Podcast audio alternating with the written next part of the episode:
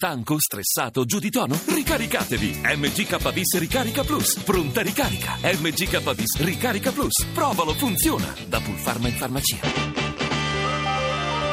RAI GR1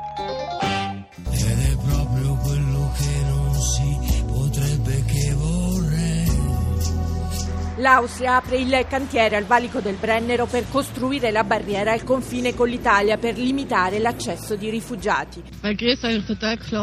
Il nostro paese è piccolo e loro sono troppi. È giusto chiudere il Brennero. Sono d'accordo perché qui di migranti ne abbiamo già abbastanza. Zuerst will doch Ed è come quello che non si direbbe che direi.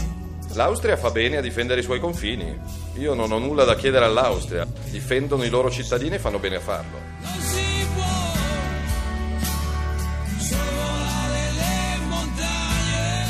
La risposta non è tornare a farneticare alle frontiere nazionali, la risposta è costruire un'Europa delle opportunità e quell'Europa delle frontiere esterne che oggi è assolutamente necessaria. La tentazione di alzare muri, di erigere barriere di filo spinato, di rifugiarsi in un illusorio isolamento, oltre che moralmente inaccettabile, è del tutto inefficace. Fermare la libertà e la vita con il muro è la cosa più umiliante per la cultura europea che è venuta fuori dopo il muro per eccellenza.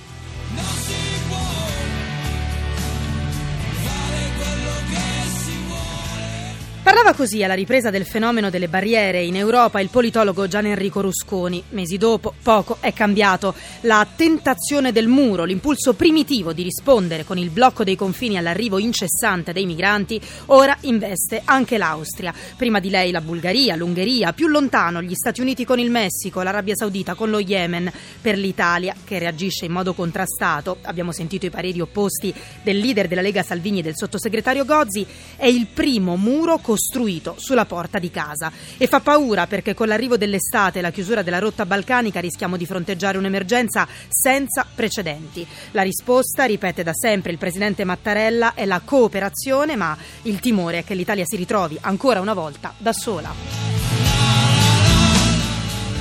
Le altre notizie, la politica parte in salita il voto sulla riforma costituzionale, le opposizioni promettono un ostruzionismo durissimo, referendum sulle trivelle, interviene inaspettatamente il presidente della consulta Grossi, è giusto, dice, andare a votare. Inchiesta di Potenza, spunta un dossier anonimo che accusa l'ammiraglio De Giorgi, vedremo di cosa si tratta. L'economia, via libera del governo a un fondo salva banche da 6 miliardi e torneremo anche sulla condanna del Consiglio d'Europa all'Italia. Nel nostro paese, dice l'organismo, troppo difficile abortire.